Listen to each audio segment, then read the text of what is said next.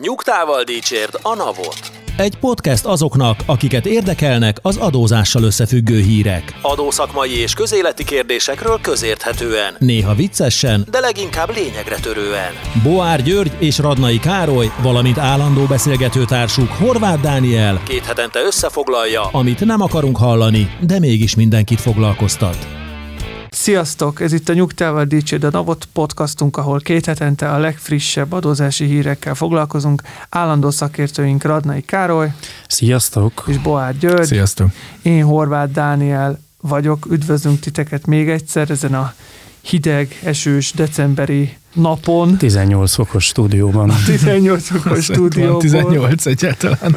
Nem tudom, a radiátor mellett talán van. Rendhagyó módon kabátban vesszük fel ezt az adást, de reméljük, hogy ennek a minőségre semmilyen kihatása nem lesz, úgyhogy kezdjük is rögtön az első hírre. Eltörölték a benzin ársapkát, megszűnt a hatósági ár, és azonnal adót emelt a kormány.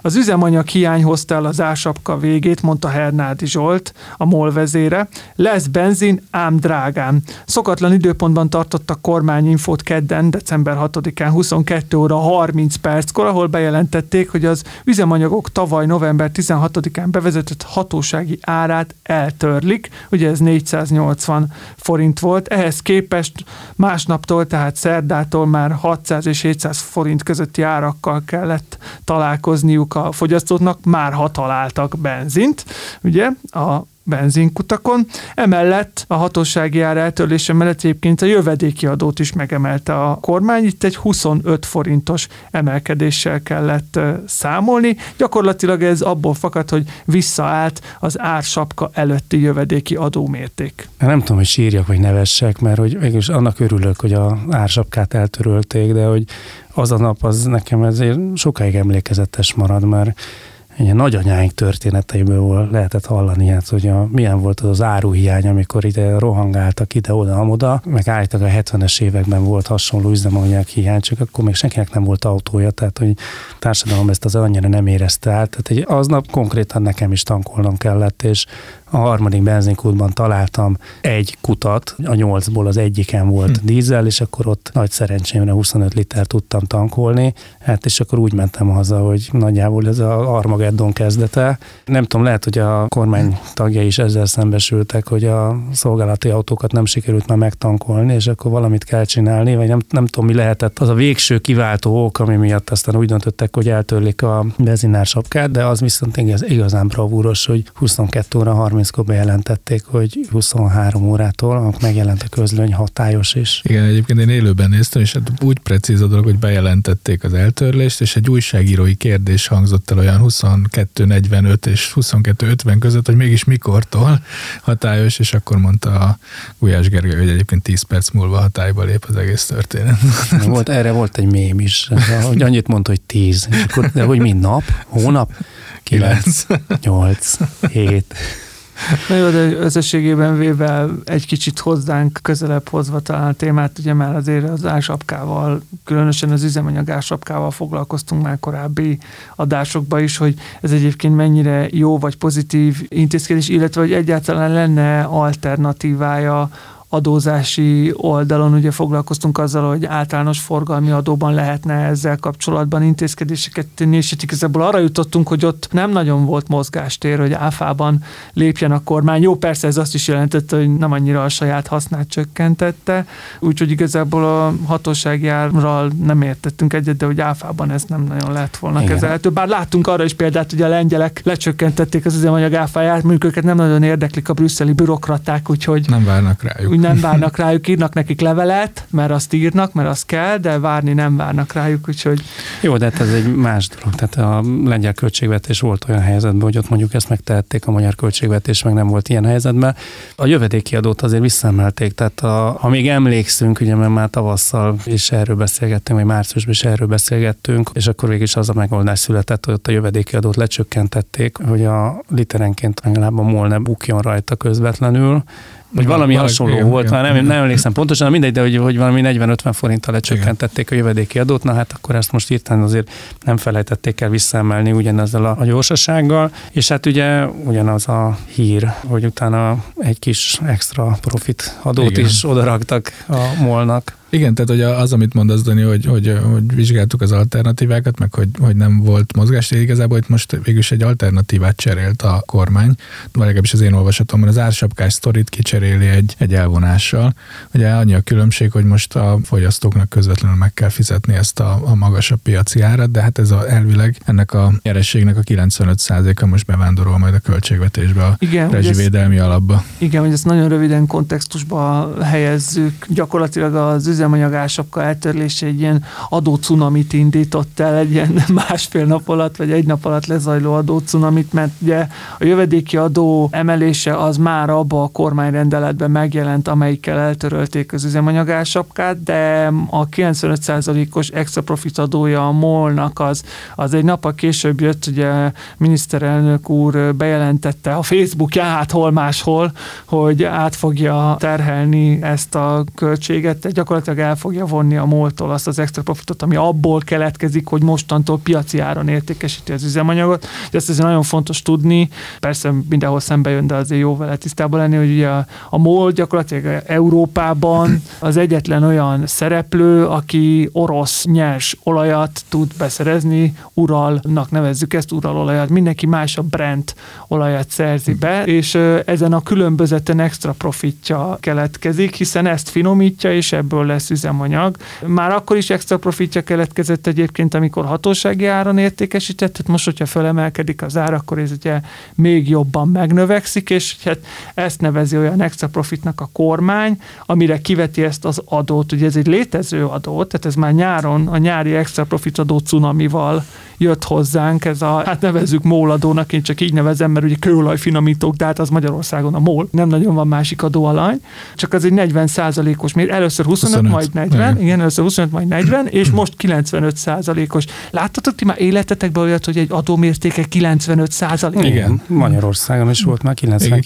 99 százalékos, mondjuk utána az alkotmánybíróság akkor úgy döntött, hogy az nem annyira oké. Okay, nem, már szerintem volt még rá lehetősége. Szerintem már nem. Ez, de hát ez, ez, ez because de ez 2010-ben volt, igen. ez a, a végkielégítése 99%-os adója. Hál' Istennek. Szóval nem precedens nélkül Magyarországon. És illetékben is van ilyen De ha létezik is ilyen példa, akkor az magyar kell, hogy legyen, tehát hogy ez egy 95%-os, és most már az alkotmánybíróságtól se kell tartani, mert ő már ugye adójogszabályokat nem vizsgálhat felül, ahogy azt a katatörvény megtámadásánál ki is fejtette a döntésében, amikor ezt a kérelmet elutasította, hogy erre nincs. Ar- arra azért szerintem érdemes kitérni, hogy amit mondtál, Dani, vagy abban nem vagyok benne biztos, hogy a hatósági áron nyeresége volt a molnak, de hogy nem volt, nem szenvedett akkor a kárt el. Igazából a, a probléma az az, hogy a, a MOL kapacitása az nem elég a magyar piacra, és ugye az történt, hogy a hatósági ár miatt az ÖMV és a Shell kivonult a piacról, tehát már nem importált, mert hogy az ÖMV-nek is, meg a Shell-nek is vannak olyan kapacitásai külföldön, ahonnan importálni lehetett, és ezzel ki lehetett szolgálni a magyar piacot,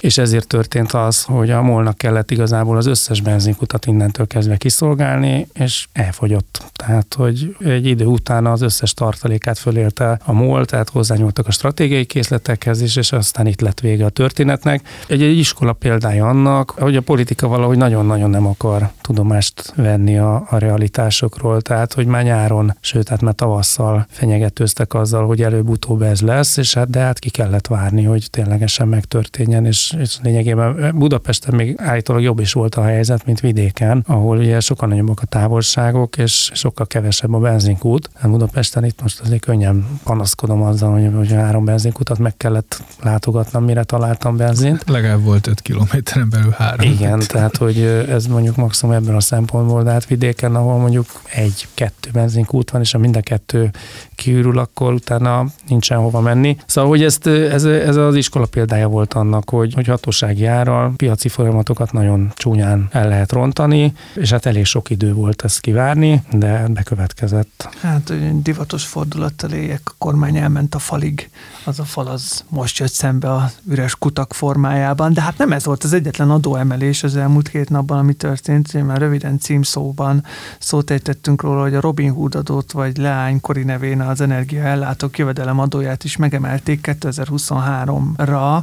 Ez eredetileg egy 31 százalékos, már mint hogy jelen, eddig egy 31%-os mértékű adó volt, amit most 41%-ra emeltek a következő évre, úgyhogy azért itt most ebben a két napban én azt gondolom, hogy elég komoly lépéseket tett a magyar kormány azért, hogy valahogy is kistafírozza a költségvetést. Ugye hallani olyan híreket is, hogy folyamatosan újraírják a 2023-as költségvetést. Szerintem már korábban mi is szót ejtettünk róla, hogy gyakorlatilag egy ilyen papíron számolgatás, mert hetente újra lehetne írni. Tehát, hogy egy kicsit nehéz ez most már, de, de igen, tehát ezt a Robin Hood adót is megemelték 31-ről 41 százalékra hát meglátjuk, hogy milyen utózöngéje lesz ezeknek az intézkedéseknek. Ugye ezt a 41-et azt úgy érdemes azért, mert nem egy szép kerek szám, csak hogy 9% a, magyar, a társasági adó, és a, ilyen minimális különbség Igen. van a, a Robin Hood adó alap meg a társasági adó alap között, tehát ezek a cégek praktikusan 50% társasági adót fognak fizetni,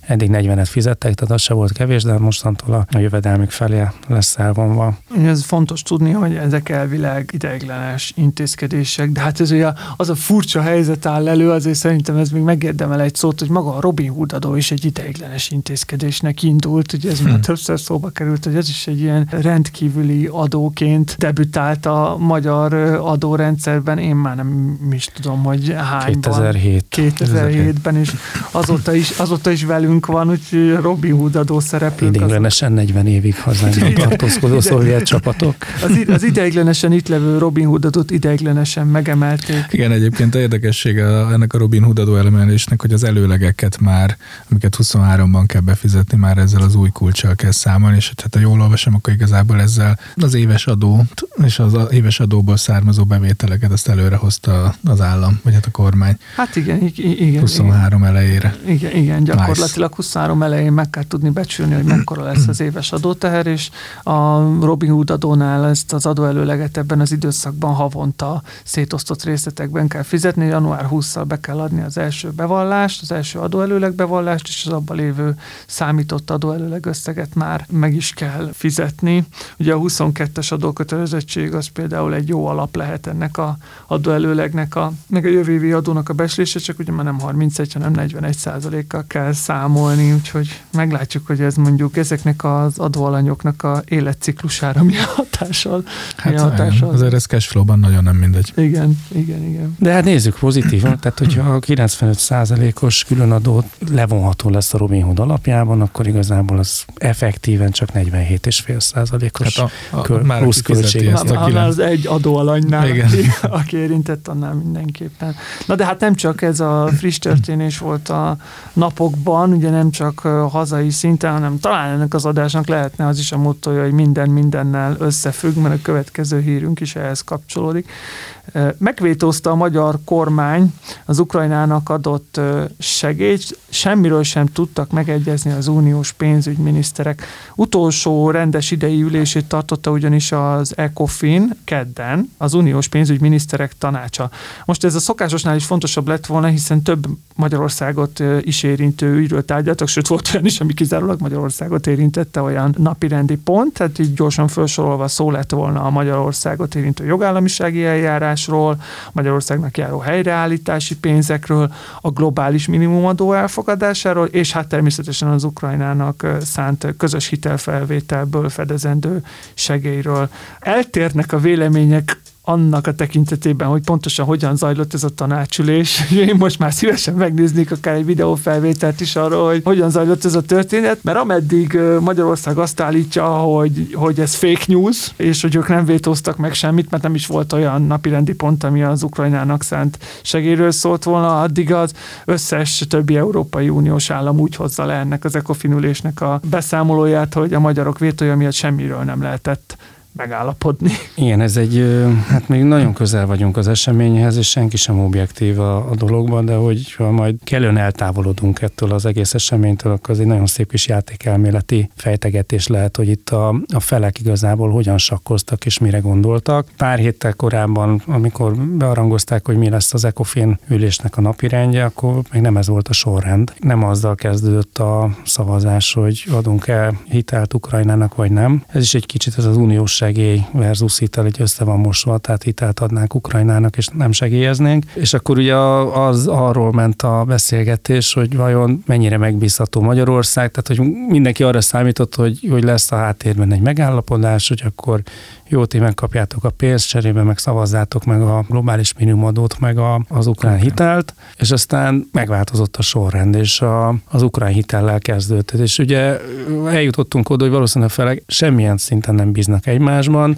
Ez nem csak a, az Európai Unióra igaz, hogy nem bíznak Magyarországra, hanem Magyarországra is igaz, hogy nem egy személy fog az Európai Unió nevében szavazni, hanem a 26 másik tagállam egyenként, és hogyha csak egy valaki meggondolja magát, belpolitikai okokra hivatkozással, akkor megy a lecsóba az egész, és hát valószínűleg ez lehetett. Tehát, hogy itt azért az, az volt a háttérben, hogy nem mindenki boldog attól, hogy az Európai Bizottság meg szeretne állapodni Magyarországgal, egyszerűen belpolitikai okok miatt, hanem, hanem karnoskodnak amellett, hogy, hogy már pedig tessék tovább büntetni Magyarországot, és ugye valószínűleg félő volt, és nem felmenteni akarom, mert abszolút nem értek egyet azzal, ami történik, de hogy valószínűleg az történhetett, hogy ez egy ütőkártya a magyar kormány, a kevés projektjek egyike a magyar kormány kezében, amit úgy érzett, hogy ha ezt veszik első napi rendi pontnak, és ők ezt megszavazzák, akkor utána kvázi az összes többi tagállam jó indulatára vagyunk bízva, bármi is volt a megállapodás, és ezt valószínűleg nem akarták kockáztatni.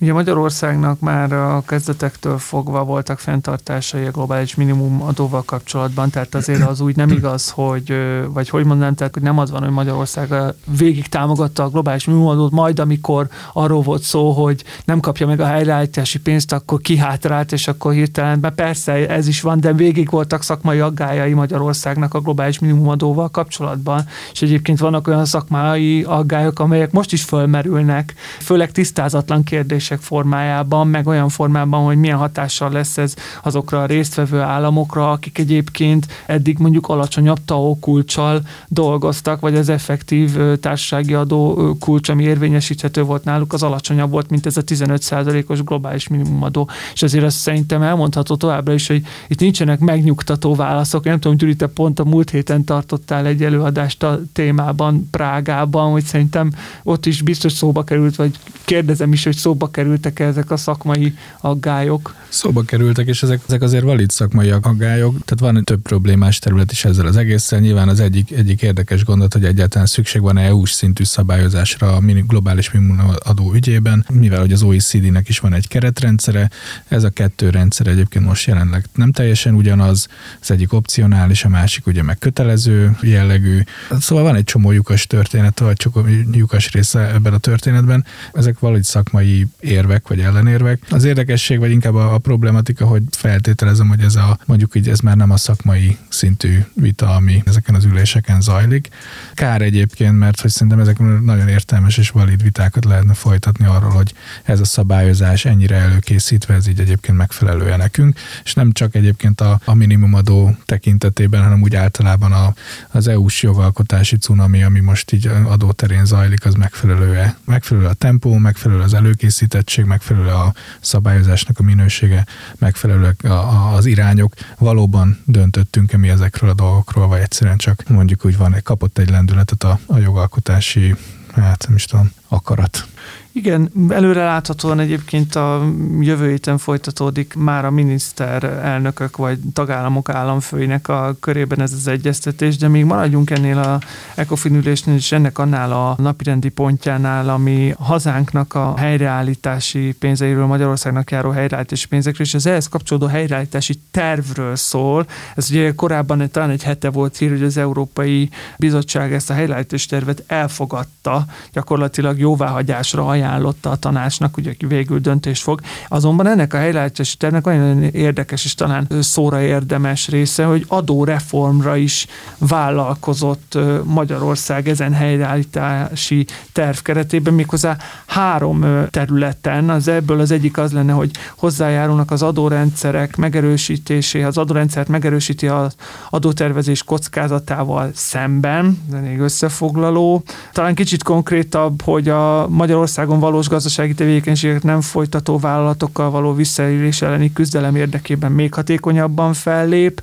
a szokásos piaci ár elvének hatékonyabb érvényre juttatása érdekében tesz intézkedéseket, és hogy a meglévő speciális jövedelmek meghatározott külföldi országokba történő kifizetésére vonatkozó levonhatósági szabályokat megerősíti. Hát mi átnéztük ezt az 568 oldalas dokumentumot, és Tényleg? igen, az adóreform része az ugye nem 568 oldal, de azért... Én csak 11-et. Megnéztük a tartalomjegyzéket. De, de, de, de azért a tartalomjegyzékből kiszemeltük az adóreform részt, és hát akkor kíváncsi lennék, hogy, hogy mit szóltok ezekhez a leendő, vagy már meglévő intézkedésekhez. Amikor először hallottam, hogy, hogy adóreformhoz kötés, akkor elkezdtem gondolkodni, atya úristen, tehát mi lesz az az adóreform, mert hogy pont az adózásról szoktunk beszélni Magyarországon, hogy ami az utóbbi 12 évben végbe ment, az, az sokkal jobb volt, mint ami előtte 20 évig volt, és hogy nagyon jó folyamatok indultak el, és mire gondolhat az Európai Unió, ami reformra szorul, és miket vállal cserébe Magyarország, de hát hogy most a 11 oldal végolvasása után végül is megállapíthatjuk, hogy semmit. Tehát nem volt, tehát semmi olyan novum nincsen, amiről egyrészt itt ebben a podcastban ne beszéltünk volna, hogy terve van véve, másrészt, hogy ne tudtunk volna. Bele van írva ez a kellő tartalommal rendelkeznie kell azoknak a cégeknek a... Tehát a minimum substance. Na, igen, ugye, a, a ugye, ugye, ugye, neked sem megy ez a magyar nyelv. Az Unshell Directive és a minimum substance requirement. Na jó, magyarul. köszönöm szépen. Majd egy ilyen fordító programot beállítunk a podcasthoz. Szóval, hogy, hogy ezek a minimum kritériumok, amiknek megfelel, meg kell felelnie minden cégnek annak érdekében, hogy magyar adóügyi illetőségűnek minősülhessen, mert ez egy nagyon jól hangzik, hogy itt akkor mindenféle minőségi kritériumnak meg kell felelni, hogy milyennek kell ennek a cégnek lenni, milyen tevékenységet folytasson, milyen erőforrásokkal végzi ezt, tehát akár alkalmazottak, iroda, mérlegfőösszeg, bla, bla, bla, de hát aztán elolvasva igazából semmi erről nincs jó, hanem igazából fel van sorolva, hogy milyen Magyarország egyébként már milyen intézkedéseket tett ennek érdekében, ami le van konkludálva, hogy és egyébként ezek patent, prima, tökéletes intézkedések voltak, és ennek akkor már megfeleltünk. Van egy kis vállalás egyébként benne, de hát az pont az egyébként az előkészítendő direktívában is benne van, tehát a, a, az ja, igen, direktívben, igen, igen, tehát... hogy meghatározzuk a minimum gazdasági jelenlétet, meg, tehát hogy ezeknek a szempontjait, de hát ez pont azt sikerült vállalnunk, ami a direktíva tervezetben van. Az egy külön téma, hogy ez mennyire erős, vagy mennyire nem. Hát nem a legveretesebb, vagy nem a legszigorúbb, tehát valószínűleg a, a minimumot így is úgy is implementálnánk a külön vállalások nélkül is, mert hogy a direktívába bele lesz szírva. Hát ugye szó van még például a transferár szabályozásnak a szigorításáról, de hát már ezt is látjuk, mert ez igazából már lényegében hatályba lépett Igen, hát itt a törvény el van fogadva, itt igazából rendeletre várunk, ami, aminek már ki kellett volna egyébként jönnie, de azt tudjuk, hogy május 31-én a cégeknek a 2022-es évről már különböző adatokat kell a kapcsolt felekkel folytatott tranzakcióikról jelentenie, tehát hogy ez is benne volt, illetve hát, hogy ez a forrásadó helyett a, a levonhatóság kritériuma. Ugye Magyarország azért egy nagyon szexi hely a nemzetközi adótervezésben, nem csak az alacsony adók miatt, hanem hogy Magyarországon nincsenek forrásadók, tehát azok a pénzek, amik Magyarországra bemennek, azok mindenféle forrásadó kockázat nélkül kifele is tudnak áramolni, és ez csomó országban nem így van. Az Európai Unió számos tagországában nem így van, sőt a többségben nem így van, és ez nekik egyébként bántja is a szemét, és emiatt megpróbálnak Magyarországra mindig ne nyomást gyakorolni, hogy ezen változtasson. De ez lényegében most már egy 15 éve legalább működő elv, de lehet, hogy már 20 éve, hogy nincsenek forrásadóink, és ehelyett ugye Magyarország azt vállalta, hogy a költségek levonhatóságát, tehát a magyar cég, aki kifizeti a költséget, a magyar cégnél nézzük meg, hogy ez a költség ez levonható vagy nem, de itt is azért a tanulmány lekonkludálja, hogy de hát itt igazából a, csak az ellenőrzött külföldi társaságok, amiket érdemes nézni, és hogy ott, ott már most is van egy ilyen szempont, hogy csak a gazdaságilag indokolható kifizetések levonhatók, tehát akkor ez is pipa, és hát akkor itt, itt vége. És amit az egyik legjobban szerettem, bocsánat, az az ígérete, amikor azt mondta a, magyar helyreállítási terv, hogy egyszerűsíti az adószabályokat az önálló adónemek számának csökkentésével, majd ennek a részletes kifejtése arról szólt, hogy a most bevezetett extra profit adókat el fogjuk törölni, és ezáltal csökken az adónemek száma. Igen, ez a, a vállalásoknak egy másik része. Tehát ugye itt, itt a, ez a három tétel, amit beszéltünk, ez a nem is tudom melyik kategóriába tartozik, de hogy van egy, van egy másik kategória, ami meg az adórendszer egyszerűsítésére vonatkozó vállalásokat tartalmazza, és hát többek között az adónemek számának a csökkentése is itt szerepel, és hát valóban a példák között az egyébként is elvileg 23 év végén megszűnő különadók szerepelnek. Ne legyünk igazságtalanok. Van benne más van is. Má, van, van, van más is, tehát például a helyi ingatlanadók egyszerűsítése, ez csak azért érdekes, mert nem soká majd lesz egy ilyenről szó. A rehabilitációs hozzájárulásnak a szociális hozzájárulási adóba integrálása. Megtörtént. A, az ajándékozási és örökösödési illeték integrálása az SZIA-ba. Szóval vannak itt egyéb, egyéb, egyéb, egyéb olyan már megtörtént intézkedések is. Ehhez képest... Tehát igazából fel lehet, be lehetett volna tenni az EKRT is, meg a, az online pénztárgépet és a, az online számladat szolgáltatás is, mert ezek is egyébként nagyon előremutató, fontos digitalizációs, és egyébként nagyon sokba kerülő dolgok voltak, csak ezek, ezek mind megtörténtek. Az egyetlen olyan dolog, ami valóban egy, egy komoly vállalás, de ez is eddig is benne volt a, a magyar kormány, és azon belül is a pénzügyminisztériumnak a szakmai törekvésében az az, hogy a különböző hatóságok által kezelt adatbázisokat egységesítsék, hogy ne kelljen a cégeknek, magánszemélyeknek különböző ügyekben, különböző hatóságok felé ugyanazokat az adatait újra megadni, hanem erre legyen egy egységes, jól kontrollálható, mindenki számára csak az adott szegmensből megismerhető adatbázis, így a GDPR követelményeknek is meg tudnak felelni. Ez nagyban egyszerűsíteni a, a vállalkozások meg az állampolgároknak a, az ügyintézését, és itt pont a podcastban beszéltünk, hogy a pénzügyminisztériumnak és az EY-nak volt egy, egy közös tanulmány, egy elég érdekes tanulmány, mindenkinek javasoltuk is, hogyha van ideje, akkor olvassa el.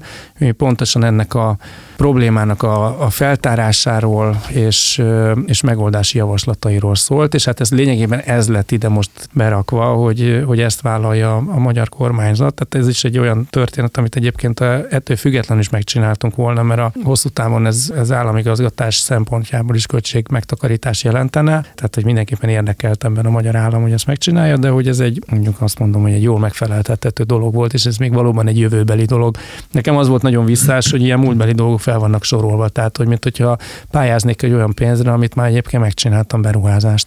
Igen, itt még azért vannak jövőbeni tervek is, tehát nem csak ez az EMAP, amiről most beszéltél is, ez az egy csatornás adatszolgáltatás, de itt az elnyugta is, amiről szintén beszéltünk már röviden, hogy céljai között szerepel a, a jogalkotónak, meg a kormánynak ennek a rendszernek a bevezetése, ez lényegében egy ilyen kiterjesztett online számla adatszolgáltatás jellegű dolog lenne, tehát a nyugták körére is ugye jelenleg csak a számlákról kell adatot szolgáltatni, ugye a nyugták meg az online pénztárgépek révén szolgáltatnak adatokat, de gyakorlatilag ez az elnyugta rendszer ezt, ezt váltaná le, és hát itt az EÁFA is meg van említve, ugye, amiről tudjuk, hogy egyszer már visszatáncolt belőle a kormány, de hát azóta is folyamatosan fejleszti a rendszert, és most is nemrég zajlott le ez a társadalmi egyeztetés a GitHub portálon, ahol ugye véleményezni lehetett a jelenlegi koncepciót, úgyhogy ez is a tervek között szerepel. Én még egyre hívnám fel a figyelmet, ami egyébként a, szintén az adórendszer egyszerűsítése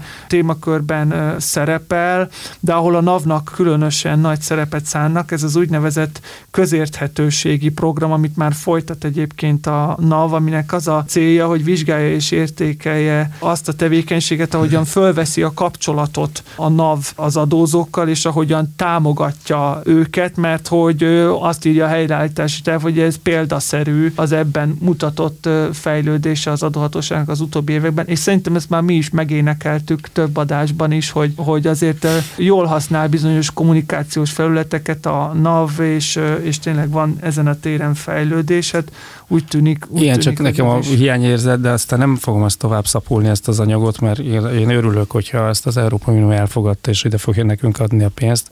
Ez is így ilyen mindenféle konkrétumok nélküli pusztába kiáltott szó volt, tehát nagyon jól hangzott, és akkor már fel is olvasom a a viselkedés tudományi megközelítések az adóigazgatásban, hát ez, ez elképesztő jól hangzik, hogy itt viselkedés tudományi vizsgálatok fognak történni, és egyébként még, még sejtem is, hogy mire gondolhatnak, de miért nem lehetett ezeket konkrétan felsorolni? Mire? Tehát, hogy, a hivatal hát, és az ügyfelek közötti kommunikáció finom hangolása, az önkéntes jogkövetést erősítő eszközök kiajánlása, a mentorálási szolgáltatás javítása, valamint a viselkedés tudományi megközelítések és az ellenőrzési eszközök közti egyensúly javításának lehetőségei. Ez itt a cél, na most ebből mindenki hámozzon ki, amit tud. Itt jön elő az én funkcionális analfabetizmusom, mert nem értem az utolsó részt. hát így mert beszéltünk ezekről az úgynevezett holland levelekről, amikor az adóhatóság sejti, hogy de nem tudja pontosan, hogy kik lehetnek azok, akiknél lenne keresni valója, és akkor egy nagy tömegben kiküld mindenkinek ilyen figyelemfelhívó leveleket, amiket azért sokan úgy értelmeznek, hogy hallja az adóhatóság, látja, mit csinálok, és akkor ezért bevallja, befizeti az adót, vagy, vagy az adóhatóság nem biztos, hogy ön ellenőriznie kellene, de, de lát valami anomáliát, és kiküld egy levelet az ügyfélnek, hogy én nekem ez így nem tiszta, kérjük nézd meg, és akkor, hogyha te is úgy látod, hogy nem jó, akkor itt és itt tudsz ön ellenőrizni, és akkor ezekből nagyon szép statisztikák voltak, hogy sokkal több pénz származott az adóhatóságnak, mint bár. Na hát, de hogy gondolom, ilyen, ilyen, ilyesmikre gondolnak, hogy, hogy megpróbálnak mintákat keresni, akár a mesterséges intelligencia felhasználásával, és akkor ezekből a mintákból előre prognosztizálni folyamatokat, és akkor úgy elébe menni a problémáknak. Igen, még, Csak an, még nekem mondom, a konkrétumok teljes hiánya volt, tehát olyan volt, mint a kell még ide fél, fél oldalt kell írnunk, és akkor akkor adjunk be, és akkor ide írtunk meg fél oldalt. Nem értük el a 600 oldalt. Kicsit csalódott vagyok. Igen. Még annak idején voltak olyan visszamérések, hogy a támogató eljárások után, a, amely, ami anomáliákat érintettek a támogató eljárások, azoknak a lezárása után hogyan alakult a jogkövetés, például ezeknél a, hát most ez kedves hallgatók, bocsánat, de csak számokkal, T104108-as eltéréseket, ezek a jogviszony bejelentő, meg járulékbevallások közötti eltérések, ez ilyen nagyon gyakori volt, mert ez tipikusan egy olyan administratív dolog, amitől nem tartanak a cégek, hogy meg fogják miatta őket bünteni, meg nem is annyira mindig feltétlenül őket érintik, meg a hatóság sem lépett fel túlságosan nagy szigorral erre, és akkor például ez egy hatalmas anomália állomány volt, és akkor föllépett a hatóság, ilyen támogató jelleggel megkereste az érintett társaságokat, és ez nagyon számos hiba mennyiséget tudnak jelenteni akár egy-egy adózónál is, utána voltak visszamérések arra, hogy oké, okay, most lerendeztük az elmúlt két évet, de hogy ez okozta-e azt, hogy akkor a következő időszakban meg már rendben mm. lesznek. Ezt tudom még felhozni, illetve talán beszélgetünk arról egy-két adással ezelőtt, amikor ugye kata átalakulása vagy megszűnése és az új kata miatt nagyon sokan az általányadóba kényszerültek, és ezáltal járulékbevallásokat el kellett nekik kezdeni beadni, és akkor a NAV egyszer csak megjelent, hogy akkor kiajánl egy járulékbevallást, vagy egy útmutatót ad, hogy hogy lehet egyszerűsített járulékbevallást kitölteni. Szóval vannak szerintem jó példák, az tény, hogy ez egy bullshit generátor ez az anyag egy kicsit, tehát hogy, hogy talán egy podcast keretei között belefér ez a... Azért a annyira nem bánom, de... hogy, hogy nem lesz olyan adóreform, ami egyébként mondjuk szemben megy azokkal a trendekkel, amit az elmúlt 12 évben volt adóigazgatásban. Tehát én attól féltem, hogy itt ilyen, ilyenek kerülnek elvi dolgok, hogy akkor igazságosabb adórendszer, meg ilyen, ilyen rettenetes dolgok jönnek elő, hogy beszéltünk, hogy ilyen nincs, de nem, nem, nem, tehát hogy itt ezt látni, hogy ez az adóreform, ez körülbelül az, amit egyébként folyamatosan csinálnak hozzáteszem záró gondolatként, hogy amikor mi a magyar adórendszerről szoktunk beszélgetni, akkor sem általában a legmélyebb kritikával illetjük, tehát hogy nem feltétlenül tartjuk mi azt versenyképtelennek, vagy, vagy, vagy annyira. Szóval ezek a reformok lehet, hogy pont egy olyan utat folytatnak, ami egyébként pont megfelelő egy akár egy ilyen helyreállítási tervbe is feltüntetésre, de hát azért igen lehetett volna egy kicsit konkrétabb.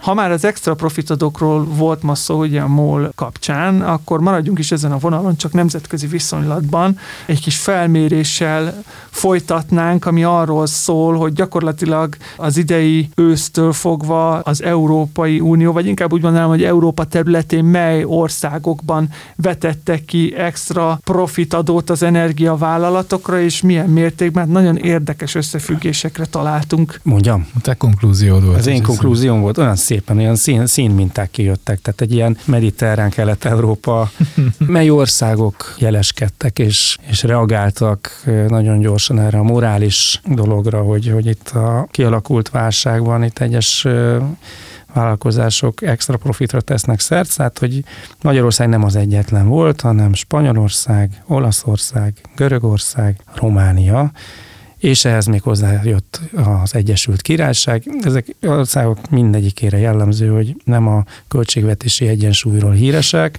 Hát valószínű, hogy a morális alapon extra profitadót bevezetni náluk volt a, a legfontosabb, és aztán ehhez zárkoztak fel utána hamarjában franciák, németek és a Benelux államok, és nemrég aztán a lengyelek meg a csehek is, meg a finnek is, úgyhogy most már azért ott tartunk, hogy a tagállamok többségében van ilyen, tehát igazából csak a reakcióidő volt más. Még emlékszem arra, hogy talán egy fél évvel ezelőtt, amikor arról beszélgettünk, hogy, hogy ez az extra profit, ez egy új fogalom a magyar adórendszerben, de aztán tessék, meg lehet nézni, és ez a felmérés is az egyik legjobb példa arra, hogy gyakorlatilag bevett fogalom. Igazi a... trendsetterek lettünk. Igaz, bevett fogalom lett az extra profit, annak az adóztatása, és gyakorlatilag ez most már széles körben Európában megjelent ez az intézkedés. Persze különböző mértéket ér el ez a, a különböző országokban, és azért arra is felhívnám a figyelmet, hogy ugye már maga az Európai Unió is lépett ebbe az irányba, ugye beszámoltunk arról a energia tanácsi ülésről szeptember 30-án, amikor elfogadták azt a rendeletet, aminek az értelmében a nem fosszilis alapú áramtermelőkre, illetve az olaj és gázcégekre jóvá hagyták, úgymond az extra profit adót, hát jóvá hagyták, oké, de akkor már egy csomó helyen volt, tehát például Magyarországon is, úgyhogy igazából nekünk már az jelent problémát, vagy az jelentett, hogy hogyan alkalmazkodjunk ahhoz a szabályrendszerhez, amit az EU kidolgozott, és hát nem mi vagyunk az egyetlenek ebben a tekintetben. Azért a teljes képes szerintem hozzátartozik, hogy a motiváció és a, a megcélzott profit, vagy megcélzott jövedelem az azért hasonló, de a módszerek között azért van, van különbség, meg van szórás. Tehát nem mindenki ugyanazt a megoldást választotta, mint amit mi Magyarországon használunk. Talán még, még amikor ez először szóba került, ez hónapokkal ezelőtt, hogy a a, briteknél is bevezetésre kerül egy ilyen, ott ugye kiemeltük, hogy ebből lehet kedvezményt kapni, hogyha beruházás hajt végre az adott vállalkozás vagy vállalat. A, a görögöknél másképp súlyozzák a profitot, nem úgy, mint nálunk, hogy az adott havi, hanem egy, hanem egy trendet vizsgálnak, tehát hogy azért elég, elég változatos a kép. Szerintem ezért ez egy fontos dolog, tehát hogy nem, nem arról van szó, hogy, hogy mindenki ugyanazt csinálta, mint mi, tehát hogy egyfajta windfall tax vagy extra profit különadó van egész Európában, hanem ugyanarra a problematikára sokan sokféleképpen, de reagáltak, és hát látszik akkor ez a trend, amit akar ezt mondta, hogy akinek hamarabb kellett a pénz, az egy kicsit kreatívabb és gyorsabb volt. Igen, meg az Európai Uniós direktíva azért nem ugyanarra vonatkozik, amire például Magyarország bevezetett. Mi nagyon demokratikusan az energiapiac teljes vertikumára kivetettük. Ugye az Európai Unió meg ugye csak azokra akarta, ahol a költségek fixek voltak, és a a válság miatt a költségek nem szállhattak el, ellenben a bevételek meg nagyon elszálltak. Hát nálunk ugye a gázerőmű, meg minden, meg a szénerőműre ugyanúgy vonatkoznak a különböző különadók. Meg hát ez a kérdés, hogy ugye ez az átmeneti jelleg, mert ugye most mindenki átmeneti jelleggel vezette be, hogy, hogy ez majd megnézzük, hogy máshol is hogy működnek az átmeneti jellegek. Hát ugye az extra profitnak kéne elvileg átmeneti jellegűnek lennie, aztán majd meglátjuk, hogy ez, ez, ez, mi, ez mi. Ja, ez tényleg erről jelent. beszéltünk, hogy ez, az, az, hogyha mindig az elmúlt három évet átlagoljuk, halljuk, akkor utána az nem tud áll folyamatosan növekedni, vagy hát az egy nagyon furcsa dolog lenne, hogyha folyamatosan növekedne. Igen, úgyhogy hát még nem az összes EU tagállamban vezettek be ilyen extra profit adót, de hát az sem kizárt, hogy rövidesen ez is megvalósul. Minden esetre érdekes volt ez a felmérés. Jövő decemberben beszámolunk arról, hogy kinél maradt meg. kinél, kinél maradt meg a rendkívüli adó, és kinél keletkezik még mindig az extra profit, amit adóztatni kéne. Ma már volt szó a helyi ingatlan adókról, ugye a Magyar Helyreállítási Terv tette egy olyan ígéretet, hogy egyszerűsíti ezeknek a körét, ugye ebből jelenleg három van, építményadó, telekadó, kommunális adó, ugye ezek nem minden településen vannak jelen, hanem ugye ez a helyi önkormányzatok jogalkotói hatáskörébe tartozik a helyi adó törvény alapján. Na hát, úgy néz ki, hogy nagy dobszán gondoltak egy nagyot, ezzel kapcsolatban. Úgy néz ki, hogy 2023-tól ezen a településen jönni fog a vadászles adó. Baranya megyében található ez a település, ahol januártól elvileg vadászlesenként 50 ezer forintot kell majd fizetnie a vadászoknak. Az adó alanya az a vadásztársaság lesz, amely a naptári év első napján a vadkárért felelős, így írja az önkormányzati rendelet. Aki rendelkezik a község közigazgatási területén egy darab vadászlessel, Aki csak egy darabban rendelkezik, az esetleg mentesülhet az 50 ezer forint befizetése alól. Részletekben kell majd megfizetni ezt az adót. Március 15-e és szeptember 15-e lesz a két részlet, amikor meg kell fizetni. Mi minősül vadászlesnek? Igen. Meg az a vadásztársaság. Nem kíváncsi hány vadásztársaság van ott. Meg hogy a vadász lesz, akkor jó, hát akkor ezek szerint építmény. Én nem tudom. Tehát, hát, hogy hogyha, a... Google, ha csak Google a vadász, akkor az, az ér. Nagy dobszán hány darab vadász lesz van? Amitől ez e- a Google Maps-en egyébként, hogy látszódik. Ekkor, ekkora volumenű dolog lett, hogy és a vadásztársasággal össze is tudtak veszni emiatt, akik, hát Lehet, hát nem tudom, alkotmányossági panasz, vagy mit mondtak? Mit hát az Országos Magyar Vadászkamara Baranya megyei területi szervezete már reagált a hírre. Szerintük a vadászlesadó nem jogszerű, mert a vadásztársaságok egyesületként egyébként mentesek valamennyi helyi adó alól, tehát hogy az adóalanyi kört ezt nem sikerült nagy dobszának ezek szerint, vagy legalábbis szerintük eltalálni, de hát ez a csörte még zajlik a felek között. Ja, tehát akkor nem, a, nem az alkalmazhatósággal van a probléma, hanem hogy szerintük akkor rájuk nem vonatkoznak, tehát üres halmazra lőttek. Igen, nem hát ha én a kertemben fe, fe, egy vadászlest állítok, akkor bajban vagyok. a vadászles regisztrációs űrlapot ki kell tölteni. Hát igen, egyébként szerintem ez, a, ez az érdekes, hogy néha megmosolyogtató talán a helyi, helyi adó jogalkotásban, hogy néha így nem jól sülnek el a dolgok. Tehát tele van egyébként a bírósági ítéletek tára olyan helyi adó rendeletekkel szemben hozott ilyen törvényességi kifogásokkal, amiket na, érdemes átolvasni, rengeteg van. Hát mi más tehetnének élni? De én még ezt sem értem. Aki rendelkezik a község közigazgatási területén egy darab vadászlessel, az mentesül az 50 ezer forint befizetése alól. Hát aki csak egy darabban rendelkezik. Vagy aki csak egy Igen, abban... ezek szerint legalább két vadásztársaság kéne, hogy legyen nagy dobszán, és abból esetleg van egy, amelyiknek csak egy van, egy másiknak meg több is. Kíváncsi hmm. lennék, hogy mekkora bevételt vár ettől az intézkedéstől nagy dobsza éves, éves szinten, de hát ki tudja lehet, hogy... hogy Hol egy van nagy dobsza? Baranya megyében Pécstől egy olyan 50 kilométerre nagyjából. A, Szigetvár is egész a, közel van. A, úgyhogy nem tudom, hogy ezzel akar-e hatos dobni nagy dobsza, és, hmm. és pótolni a kieső forrásokat, de hát úgy tűnik, hogy ezt a csörcit előbb még meg kell vívniuk az Országos Magyar Vadászkamarával, mielőtt beszedhetnék ezeket a forintokat. Én nekem nagyon tetszett egyébként, hogy lesenként 50 ezer forintot, én ezt a foci VB-re is, legalábbis amikor varoznak, és, és utána nem adják meg azt a gólt, amit egyébként addig mindig megadtak, mert hogy mert a VAR kimutatja, hogy egy centiméterrel arrébb van a játékos, mint kellene lennie. Én arra, arra Katari különadó. Katari különadó, így van. Vendégmunkás különadó. Oh. Hát kreatívak a, a helyi önkormányzatok, ezt ahogy Gyuri is említette, de hát meglátjuk, hogy ennek a vadászlesadónak mi lesz a sorsa nagy dobszám, vagy lehet, hogy nem is csak nagy dobszán, hogyha itt esetleg megnyerik ezt a küzdelmet a vadászkamara ellen, akkor akár még más települések is kedvet kaphatnak ehhez a fajta építmény adóhoz. Beszámolunk majd róla a mai adásunkba. Várja, várja, nem tippelünk még a foci VB-re, múltkor is tippeltünk. Múltkor is tippeltünk. Nem, kit mondtam a múltkor?